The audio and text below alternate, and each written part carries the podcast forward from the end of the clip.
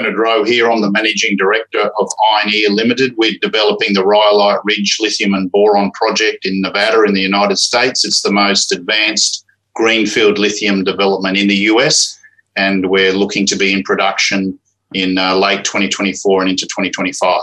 Bernard, lovely to meet you. Um, a, a, big lithium story that we've been wanting to um, hear for ourselves. Uh, congratulations on the Sibanye deal. That was uh, quite a coup. Yeah, thanks, um, Matt. Um, great to be here. Uh, yes, it was. You know, look, we we ran a process, a very uh, sort of ordered and systematic process with the help of Goldman Sachs.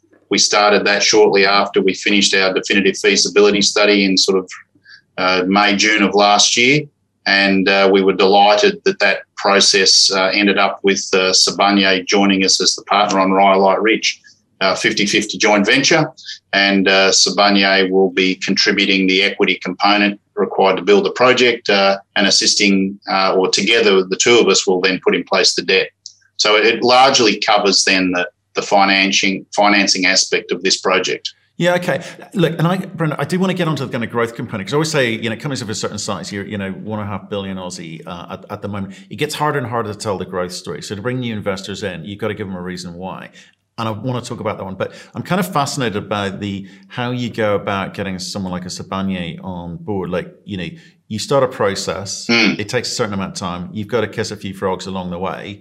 Um, what was what was your and, and, clearly they've got a massive balance sheet that helps the US exposure. It helps, and I suspect the way that they can help you put this project together will help. But when you were talking to some of the other potential players, what were you seeing? Um, I think um, you know we, as I said, we it was a very structured process uh, with Goldman, and so we we probably spoke to a total of about 80 different parties during that time. Some of them, you know, were very early discussions that didn't go anywhere and some of them, you know, advanced on and, and ultimately uh, culminated in in the uh, Sibanye deal.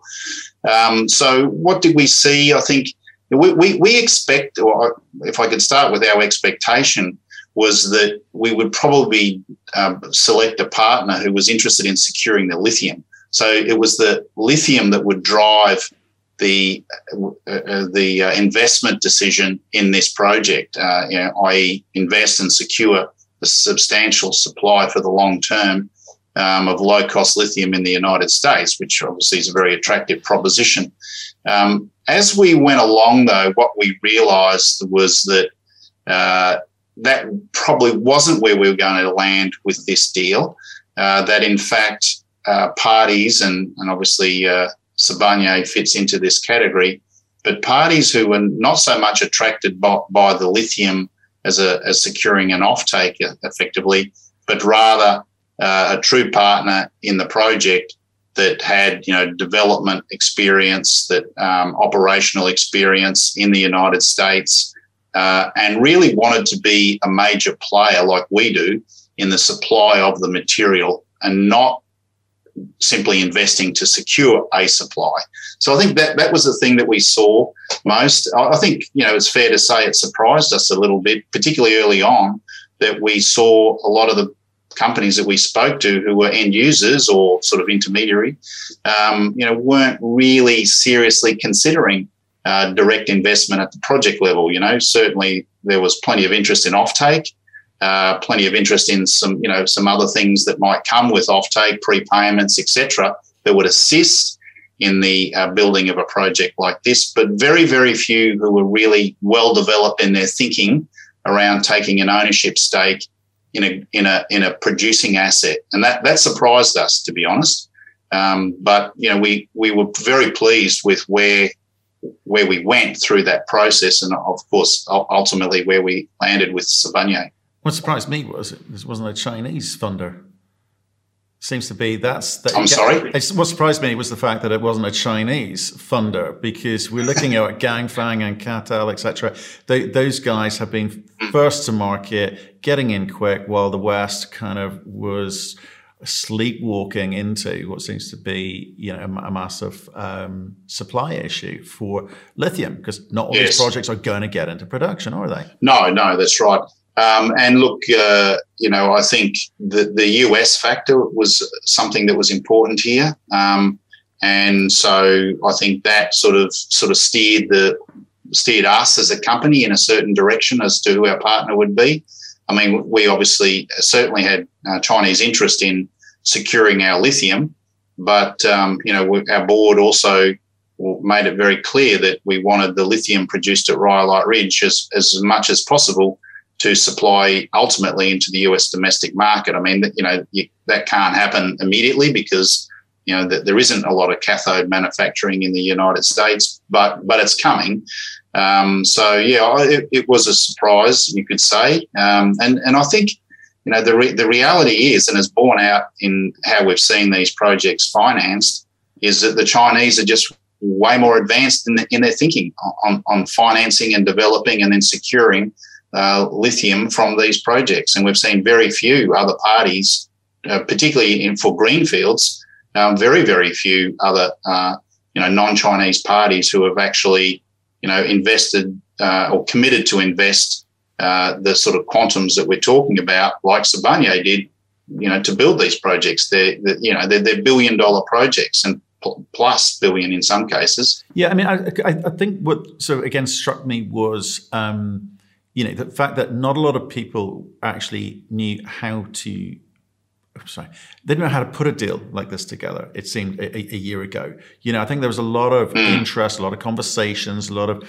diligence, um, but not from a point of view of I'm trying to get a deal over the line here. They're just trying to possibly just understand the market. It seemed. I mean, what what did you see when you were having the conversations? Oh yeah, I think exactly as you've described. There was there's there was a lot of um, you know testing the water and sounding out and you know getting a feel getting comfortable in the market um, you know looking at alternatives.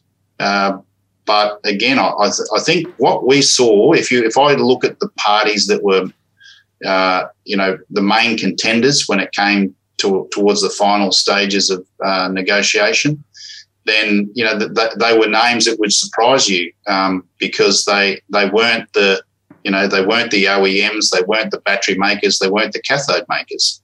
Uh, like, like I think we all levitate to when we think about who's going to fund one of these projects. Um, you know, it's obviously there's the main Chinese players, but then there's you know the uh, the auto uh, um, the auto uh, companies, the Teslas of the world, the, the big um, you know cathode and battery manufacturers. But um, yeah, I think we just we, we, we saw more um, we saw a more uh, sort of I would say knowledge and understanding of the space um, from some of the more left field names. Right. It, it, yeah, it's interesting. I, and we, we, we've got a weekly show on our, on the uh, cruxinvestor.com um, platform where we, we, we sort of talk about the way that markets uh, move. And I think that the lithium market has had a, you know, a few false starts, you know, 2017, I think, and obviously end of last year was a, mm-hmm. nice little boost. And, and, as the price of the various lithium products, um, you know, r- rise, um, we weren't necessarily s- seeing uh, a lot of action from Western com- countries, despite talking about critical minerals and European or North American ecosystems for battery metals. And the Chinese seem to be, you know, just that little bit more forward thinking. And there's a kind of period of discovery, it seems. But um, look, you've ended up with Sibanye Stillwater. Looks like a good deal for them. Looks like a good deal for you. There's a degree of mm-hmm. control mm-hmm. that you've managed to re- retain. Um, what were those negotiations like? Because I'd expect someone like Sibanye and their balance sheet to walk in and just be taking 70, 80, 90% of, of, the, of the company. But you've ended up quite nice mm. terms. How do you do it? Yeah, um, it's a good question. Um, so I think you know we, we, we, actually from the outset we, we were pretty clear to the to the market and to the you know potential uh, partners that we were only looking to sell a minority stake in the project. So you know to make it very clear that we wanted to keep control and and operatorship.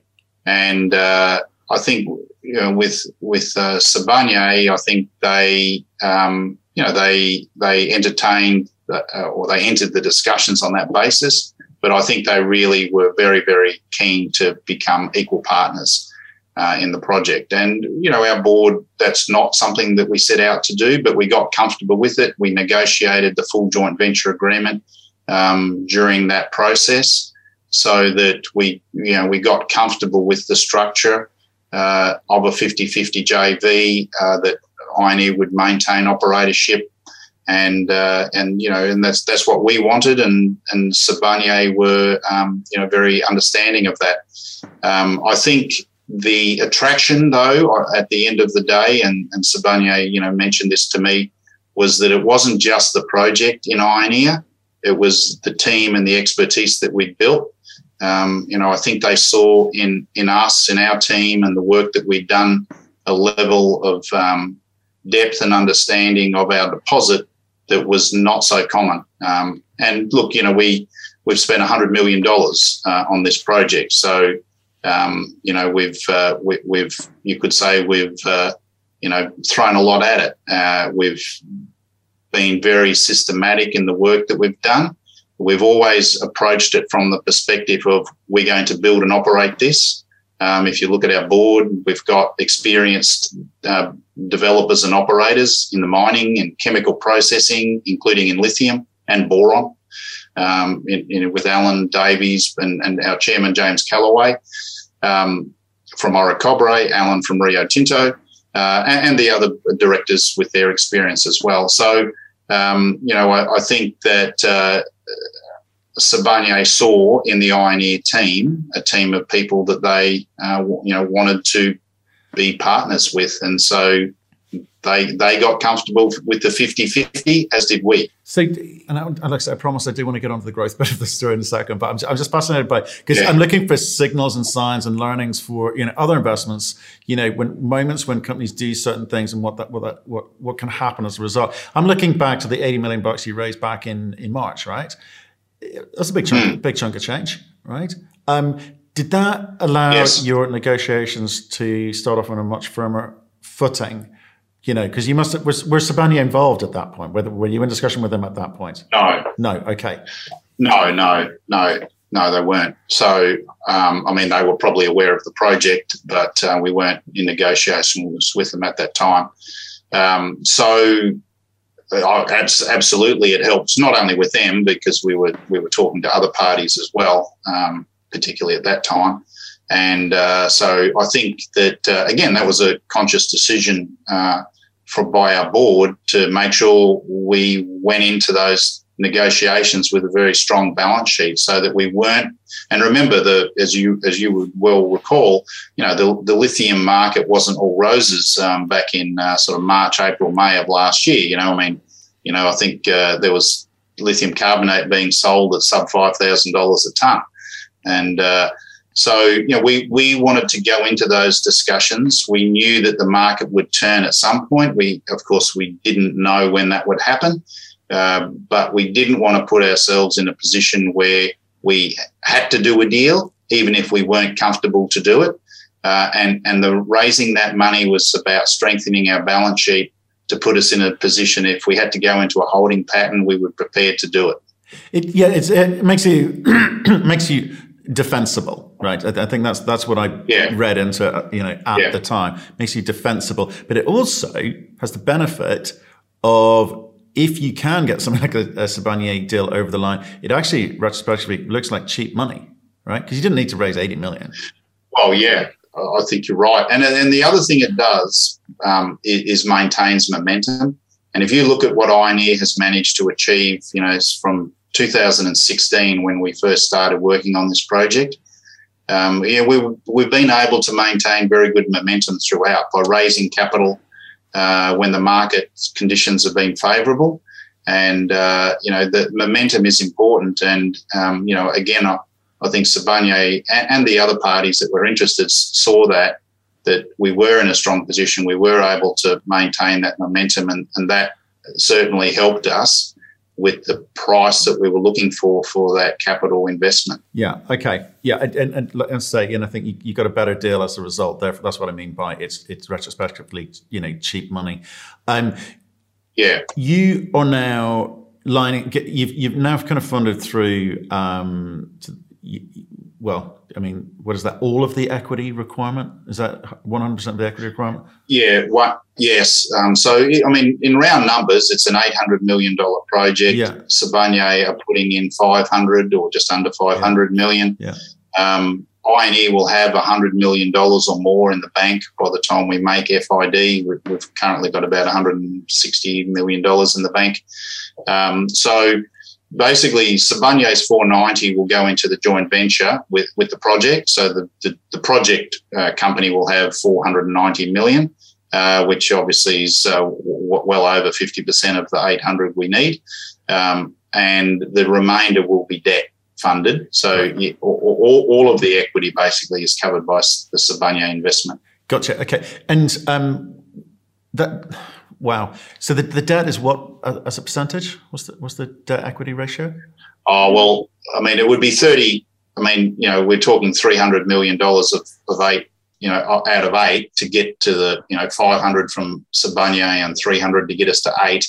But what, what we're actually planning on doing is raising probably in the order of $400 million in debt so that we, we have 900 million in total, 500 equity, 400 debt, 900 million dollars.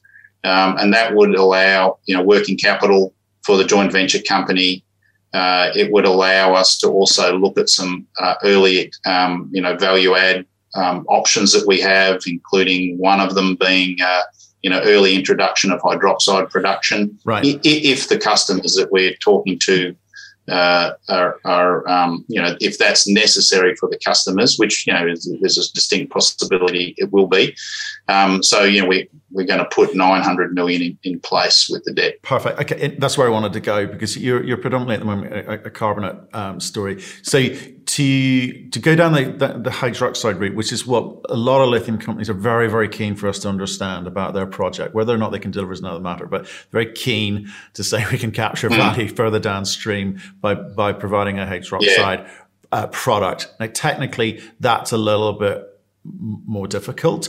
Um, you have got the team currently on board that can can do that. What does or does Sibanye Stillwater bring something to the party there too? Um, oh no, I mean I think you know that is one of the things that Ioneer where we're very strong with uh, you know with with James Calaway on, on on the board as chairman, executive chairman, but but also some of the other technical uh, process uh, people, process engineers that were involved with Orocobre and SQM and Albemarle uh, Peter Aaron being one of them. Um, so yeah, we, I mean, we, we have a team who built things before and know just how difficult it is to go from a carbonate, particularly a technical grade product, to a battery grade. You know, um, again, it's one of those things that's easy to say, much harder to do. And uh, you know, I, I, think if you look around the world at, at um, you know whether it be spodumene conversion or purification of uh, of carbonate in brines to, to battery grade uh, hydroxide. It's not an easy thing to do. And it's becoming more and more difficult because the impurities, uh, particularly the metallic impurities, are becoming more and more important, uh, as in terms of keeping them to a minimum. So, you know, now, now we're talking about, you know, t- several tens of ppb metallics. And uh, that, that, that is an incredibly difficult thing to do, particularly at an operational site. And um, I, I, think, you know, if you look at what we did with um, EcoPro, our lithium offtake partner, EcoPro Innovation from Korea, you know, we, we actually think that's probably going to be a trend that others uh, adopt as well. And that is that they are taking our carbonate and converting it into the purity specs that they want for their hydroxide and they're doing it right beside their cathode plant. And it never actually goes into bags you know. You hear stories of contamination in, in bagging in, in conveying you know metal screws in conveyors all kinds of things that the dust in the desert is a source of metallic particles. And uh, or, you know someone like EcoPro, what they're doing is just taking that out away altogether, and it's just make it here and and pump it into the by pipe into the plant next door, no contamination. And um, again, I think you know the, the the deal that we did with EcoPro was a really interesting one because what we did was we were selling them technical grade lithium carbonate, but we're pricing it at uh, battery grade hydroxide price, less a conversion cost, of course. Um, but you know when it and I mean, there's a lot of evidence already anyway that the, the two uh, sorry, carbonate and hydroxide prices are probably not the delta between them is not is you know pretty minimal at the moment. It, you know, we, we used to think of it as being fifteen hundred or two thousand dollars, but it's not certainly not at the moment, and it may well not go back to that for some time because you've got this strong demand for carbonate, courtesy of the of the cheaper, um, lower energy density batteries that are now you know becoming uh, mainstream for the cheaper EV models. Yeah, so, I mean, uh, I mean the EcoPro battery manufacturers, South Korea. Uh, I think they've got deals in place with a number number of um, Aussie companies. Um, it's only a three year deal, seven thousand uh, tons per annum of lithium carbonate. You've done enough to kind of buy yourself some time to answer the question of whether you can do this or you want to do this yourselves or you want to fund doing that yourselves and move further downstream, capture that value. Um, you're telling me you've got the people technically in house to be able to, to do that, which, which is great. Mm. But the, the, what, what, are the, what are the questions you're going to need to answer um, in terms of whether you do or, or whether you don't? Or, you know, Sibanye feeding into that process as a 50 50 joint venture partner? I mean, I, am just I'm just wondering about you know th- that mm. that decision making. How, how, do you go about it? Yeah, um, I'll, look. At, I mean, for, for a start, you know, it is a 50-50, or it will be once we you know make FID and and, yeah. and the thing kicks in uh, the, once the project's fully approved and FID is made, then it's a 50-50 joint venture, and, and absolutely, um, you know, will be involved in that decision-making process. Uh, the way we look at it, though, um, is that I mean that those questions are largely driven by, um, you know, uh, what the market is uh, asking for, asking us for, and you know, we're we're, we're in fairly advanced discussions with multiple parties. We, we have the EcoPro deal, and as you said, it's 7,000 tonnes uh, or up to 7,000 tonnes um, but, uh, per annum. Uh, but we're in multiple conversations or conversations with multiple other parties, advanced conversations. And what we're hearing is that there's demand for both. And, uh, and you know, we, we want our offtake to be um, our remaining offtake on lithium to be very strategic. You know, we've said that it's going to be US focused, uh, strategic, and um, you know, if that means that we decide because of the whoever those customers might may be that hydroxide is the preferred end product uh, from us, then we will sit down with them and and uh, look look at you know when and and how much we will convert into hydroxide. I mean, we've already done some of the engineering work on it. So, you know, and we've already, you know, in our engineering design, we've set aside an area for uh, hydroxide conversion. And it's, it is off the shelf type technology. So, compared to the rest of our flow sheet, it's, it's, it's quite mainstream.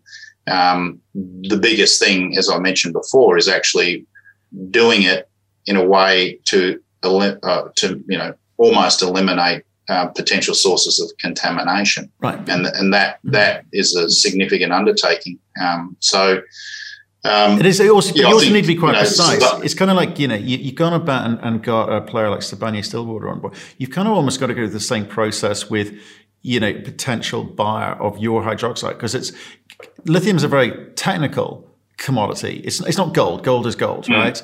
It, lithium, you've got to, you've mm. got to. It's not just about you know what contaminants are in there, but but it's the, it's the kind of makeup of the hydroxide that's you know precisely yeah. described by your end buyer, of which there may be one, there may be two, but there's not. You're not producing one product for all. So, how do you go about the process of identifying, presumably, North American players? A year ago, you said the uh, the experience of uh, uh, or understanding in the market was quite small. Do you think the OEMs are actually ready to kind of step up and, and have proper conversations now?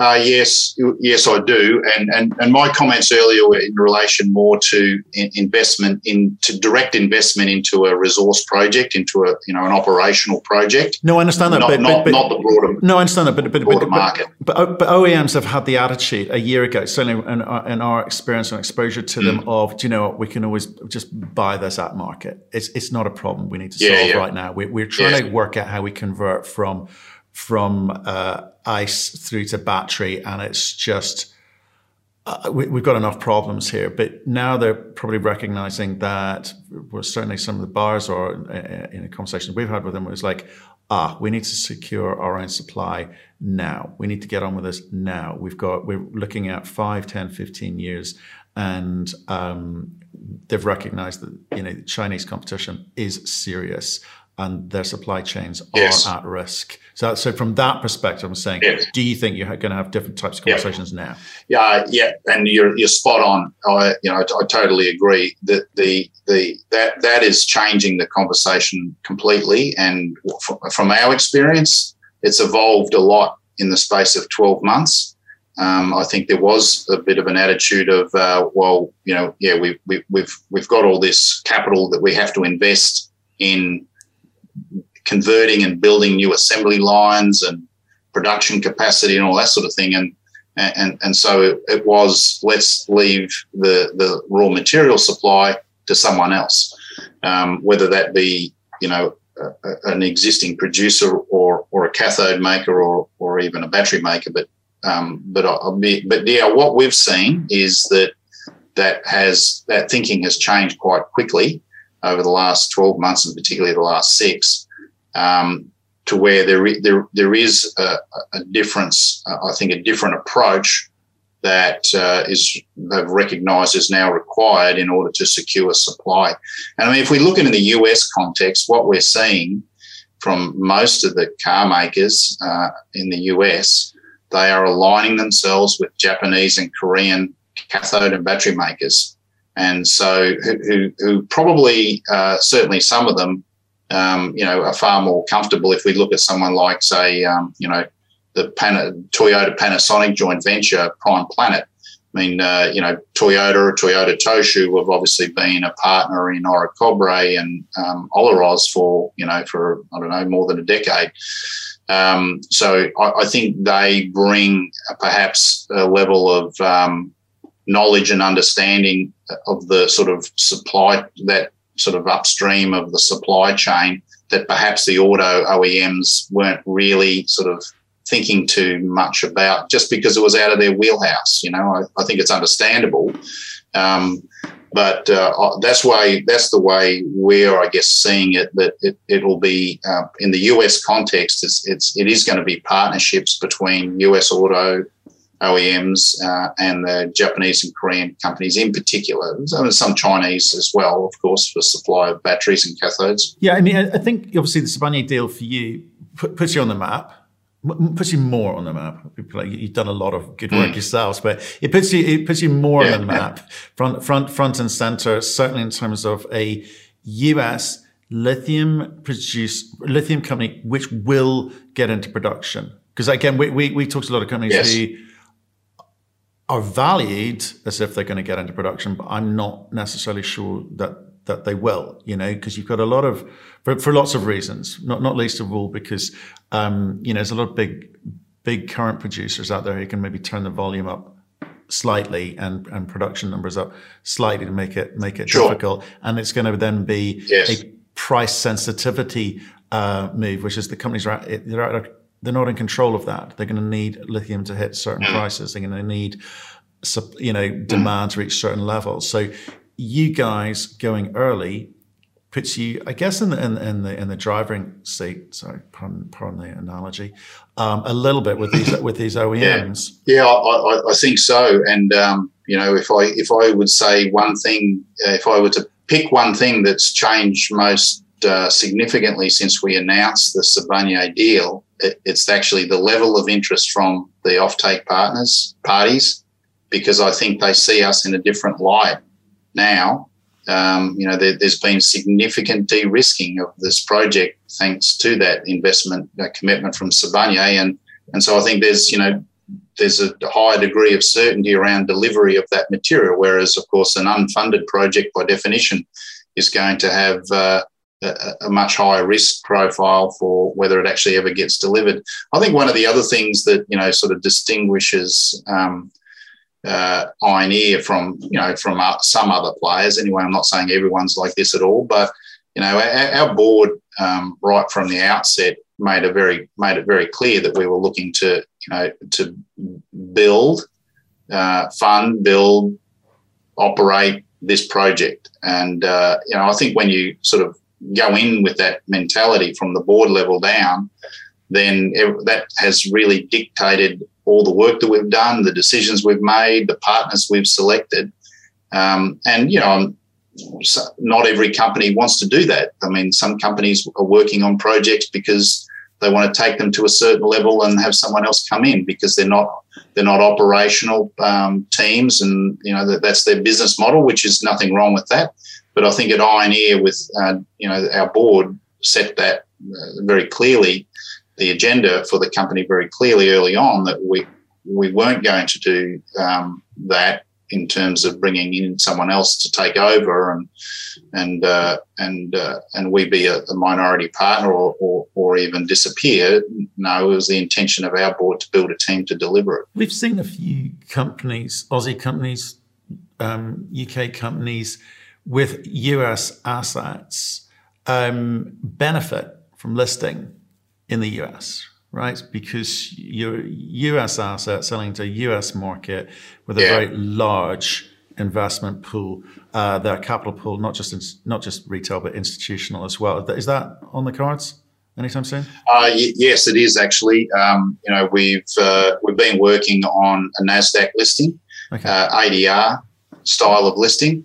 Um, we've done a lot of work on that, um, sort of particularly the back half of this year. So, you know, for the last three or four months, we've and we've had a lot on going on with uh, the Sibanye deal, the offtake deals, the the debt financing that we're uh, still working on. Uh, but as another stream of work uh, that we've been progressing uh, is that US listing. So we were hoping to, we were trying to get it done before the end of the year but just with everything we had on, plus there's um, a, an increased level of compliance that came into effect, I think, on the 1st of July. Just as one example of that, uh, previously, you know, JORC or 43101 compliant resource and reserve estimates would uh, w- would be accepted by um, the SEC. Well, that's no longer the case, so we had to redo with Golder our resource and reserve estimates for US compliance. Um, there was other sort of compliance things that were, you know, took took a little bit longer than we had anticipated. But uh, you know, we're on track. Um, you know, on we're, we're saying that uh, you know in early parts of next year we're expecting to uh, to list on the ADR, okay. list an ADR on the Nasdaq. Got it. Got it. Okay, fine. I, I, I think that would be a, a, obviously a big moment. So what, what I'm hearing is get the debt uh, sorted um, and, and agreed. Um, get in, get into construction at some point, second half of next year. Um, and that's a big chunk of the growth story. And if you layer over that, whatever you do with between carbonate and hydroxide, that and, and, obviously there's a yeah. lot, there's a lot of contracts you're putting together with DuPont and Veolia, uh, etc., which needs coordinating. It's not it's it's not a it's not a layup. You've got a lot of work to do, but that, that seems to be where you're sort of striding into by the end of next year. Yeah, that's right. I mean, we, we've actually awarded quite a few of the engineering contracts already because again, that was part of that strategy of maintaining momentum.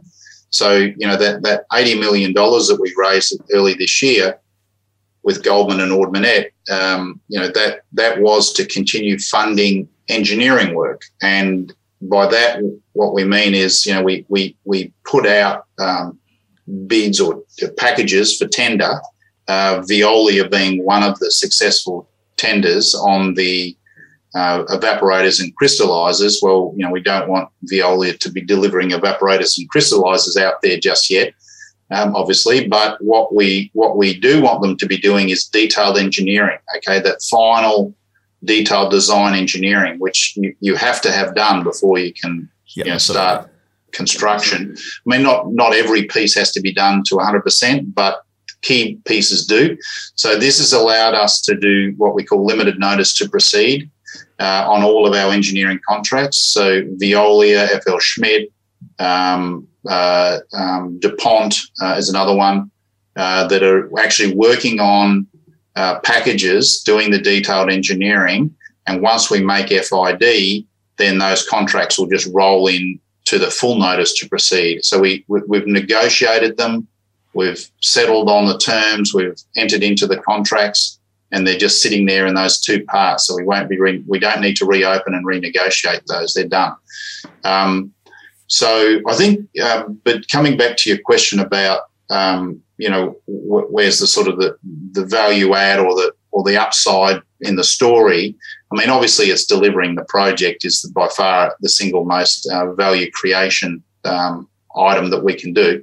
Um, but what we, you know, what we're also mindful of is that um, with with the with the funding of the project largely taken care of courtesy of that uh, arrangement with Sibanye, um, 22,000 tons of you know lithium carbonate slash hydroxide and 174,000 tons of boric acid, and I mean that, that equates to about you know 420 odd million dollars a year of revenue using fairly modest pricing assumptions. Um, but what what of course that uh, what you know an, an opportunity there then once now that the 800 million is largely taken care of with the debt to come uh, is the expansion of that because we we have got a very very large resource. There, it's 146 million tons. The reserve is around about 60 million tons.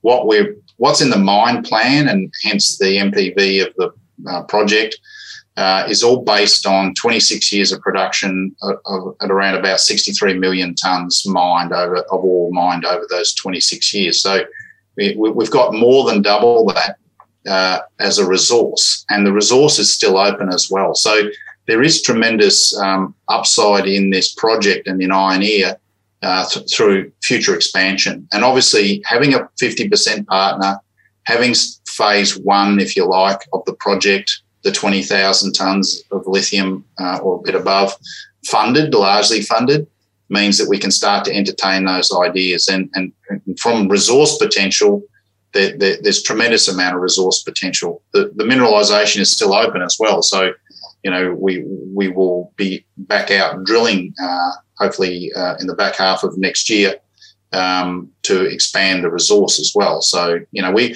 we sort of parked that while we were doing the feasibility and, and piloting and bringing in Sibanye. You can imagine we had lots of things going on all at once. So that that sort of upside value add potential was parked, but now we're looking at um, you know yeah, uh, I think it's the right that as yeah. we move forward. That was the right thing to do. You, you, you're 26 years uh, life of mine, so I think it, it, was big enough to allow you to get on with yeah. other things and come back to later. Yeah. So I think I think that's the right call.